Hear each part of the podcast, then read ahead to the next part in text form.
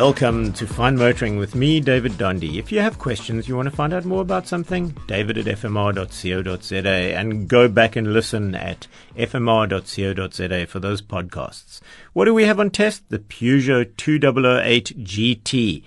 I'm not quite sure what the 2008 is. On the brochure, it says SUV and it has GT on the boot and on the bottom of the flat bottom steering wheel.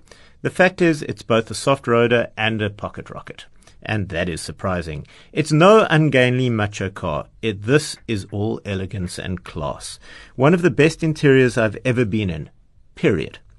And let me tell you, keyless go, every other manufacturer, pay attention. You put the fob in your pocket, you walk near the car, it unlocks. You walk away from the car, it locks. This is the way it should be done.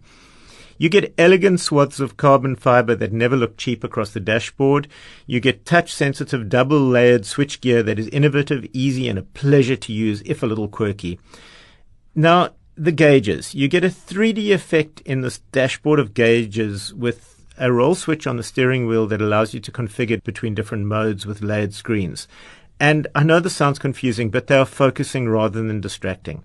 For instance, navigation was exceptional, with the whole back of the dash becoming this beautiful, informative but subdued screen with your route highlighted and and the gauges floating over it. And and when we go to those gauges or street signs that are being read, they float at a closer level to you and they zoom in and out dynamically, highlighting the important.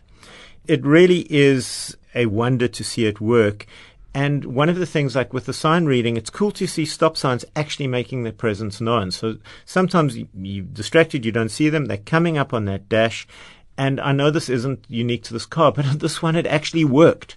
And that is a little unusual.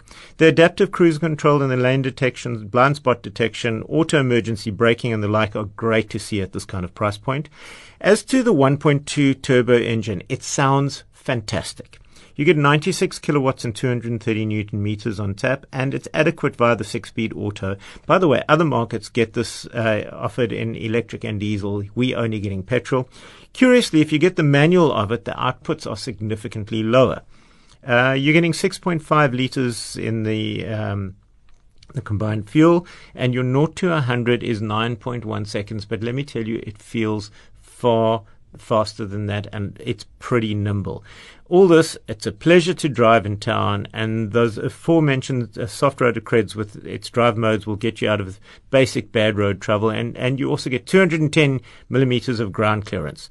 At 479,900 Rand, this should help Peugeot re-establish its luster to their tarnished brand reputation.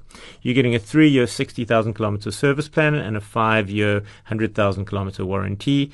And in short, I love the 2008 GT Auto. What a win. That's it for Fine Motoring for me this week. It's been David Dondy. I've had fun reviewing. Thanks for listening to me. David at fmr.co.za and that podcast at fmr.co.za.